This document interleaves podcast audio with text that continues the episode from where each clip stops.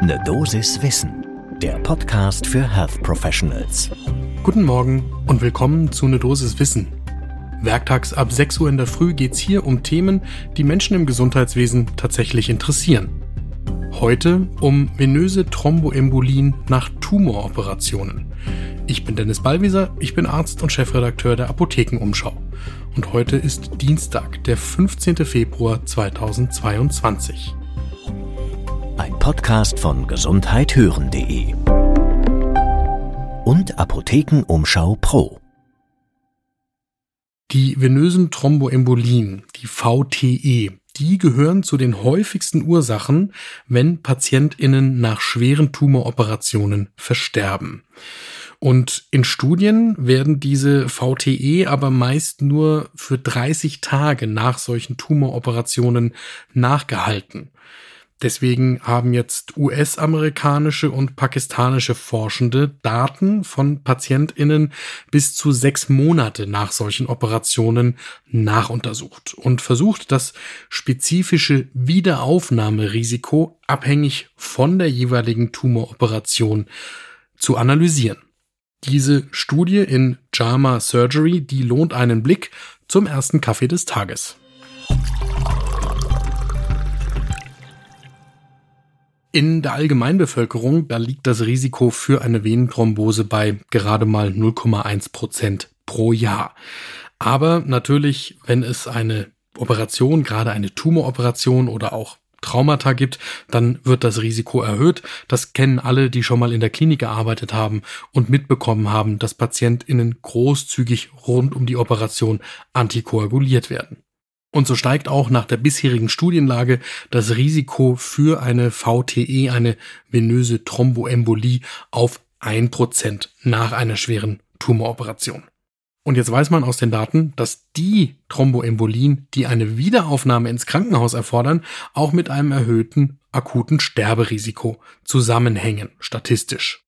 Wenn man jetzt bei unterschiedlichen Krebsoperationen anschaut, wie viele der PatientInnen in den 30 Tagen nach der primären Operation wieder aufgenommen werden müssen, dann schwankt das je nach Studie und je nach Operation so zwischen 10 und 15 Prozent. Und zwei bis vier Prozent sind tatsächlich venösen Thromboembolien geschuldet. Deswegen haben jetzt Nabil Safar und KollegInnen von der University of Wisconsin genau danach gesucht, nämlich wie viele PatientInnen werden denn nach den Operationen wieder aufgenommen und wie ist der Zusammenhang mit den venösen Thromboembolien.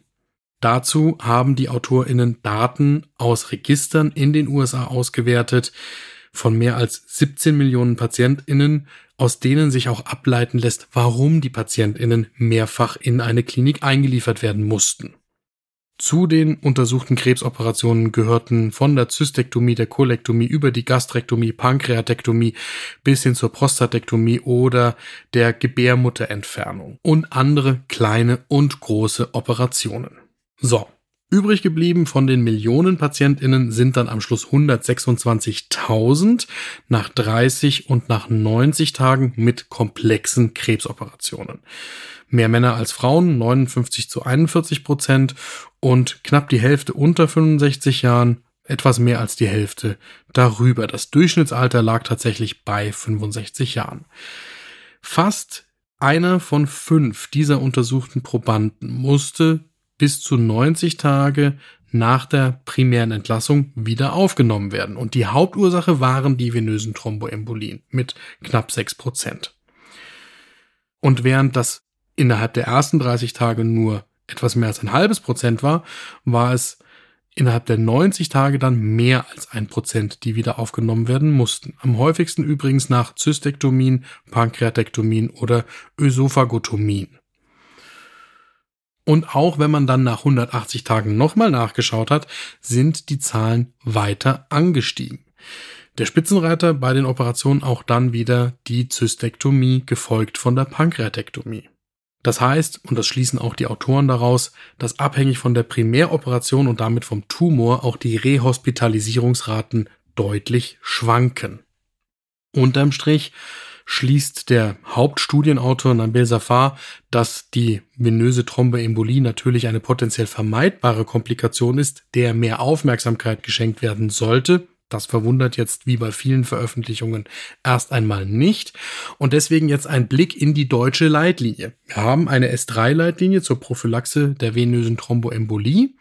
Und da steht bei der Chirurgie als Expertenkonsens drin, PatientInnen mit onkologischen Eingriffen sollen eine verlängerte VTE-Prophylaxe für vier Wochen erhalten. Die Leitlinie, die ist 2015 geschrieben worden. Das heißt, die ist im Moment eigentlich abgelaufen, aber wir warten auf die nächste Leitlinie, deswegen gilt sie noch fort. Und eine der Hauptautorinnen, Silvia Haas, sagt uns, voraussichtlich wird sich da auch nichts ändern. Sie sagt auch, dass diese Studie in JAMA Surgery daran auch nichts ändern dürfte, weil sich die Datenbasis im Prinzip dadurch nicht verändert hat.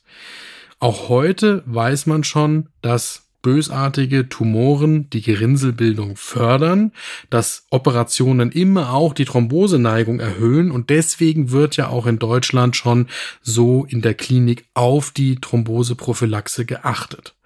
Etwas anderes, und darauf weist Silvia Haas auch hin, ist die Thromboseprophylaxe durch die Patientinnen und Patienten zu Hause nach der Entlassung. Denn da geht es dann ja darum, dass man sich täglich niedermolekulares Heparin selber spritzen muss und wie die Compliance dort aussieht und ob das auch alle niedergelassenen Kolleginnen und Kollegen so fortführen, da gibt es weniger gute Daten. Silvia Haas sagt uns, bei 100 Prozent sind wir bei der Umsetzung sicher nicht. Und insofern, bevor man über eine Verschärfung oder Verlängerung der Thromboseprophylaxe über vier Wochen hinaus spricht, sollte man vielleicht erst einmal Daten schaffen zur Compliance nach der Entlassung aus der Klinik und der Frage, wie man diese Compliance erhöhen kann. Auch der Lead Investigator dieser JAMA Surgery Studie, Nabel Safal, hat uns geschrieben, er sagt, dass er selbst eine solche Prophylaxe über die 30-Tage-Grenze hinaus nicht für sinnvoll hält. Stattdessen sagt er, man sollte einmal hinschauen, welche PatientInnen nach welchen Operationen vielleicht von einer solchen verlängerten Prophylaxe profitieren würden und die dann gezielt behandeln. Und das klingt nach einem guten Vorschlag. Das war eine Dosis Wissen für heute. Morgen ab 6 Uhr in der Früh gibt's die nächste Folge. Überall da, wo ihr Podcasts hört. Und wenn euch eine Dosis Wissen gefällt, dann folgt diesem Podcast. Ein Podcast von gesundheithören.de und Apothekenumschau Pro.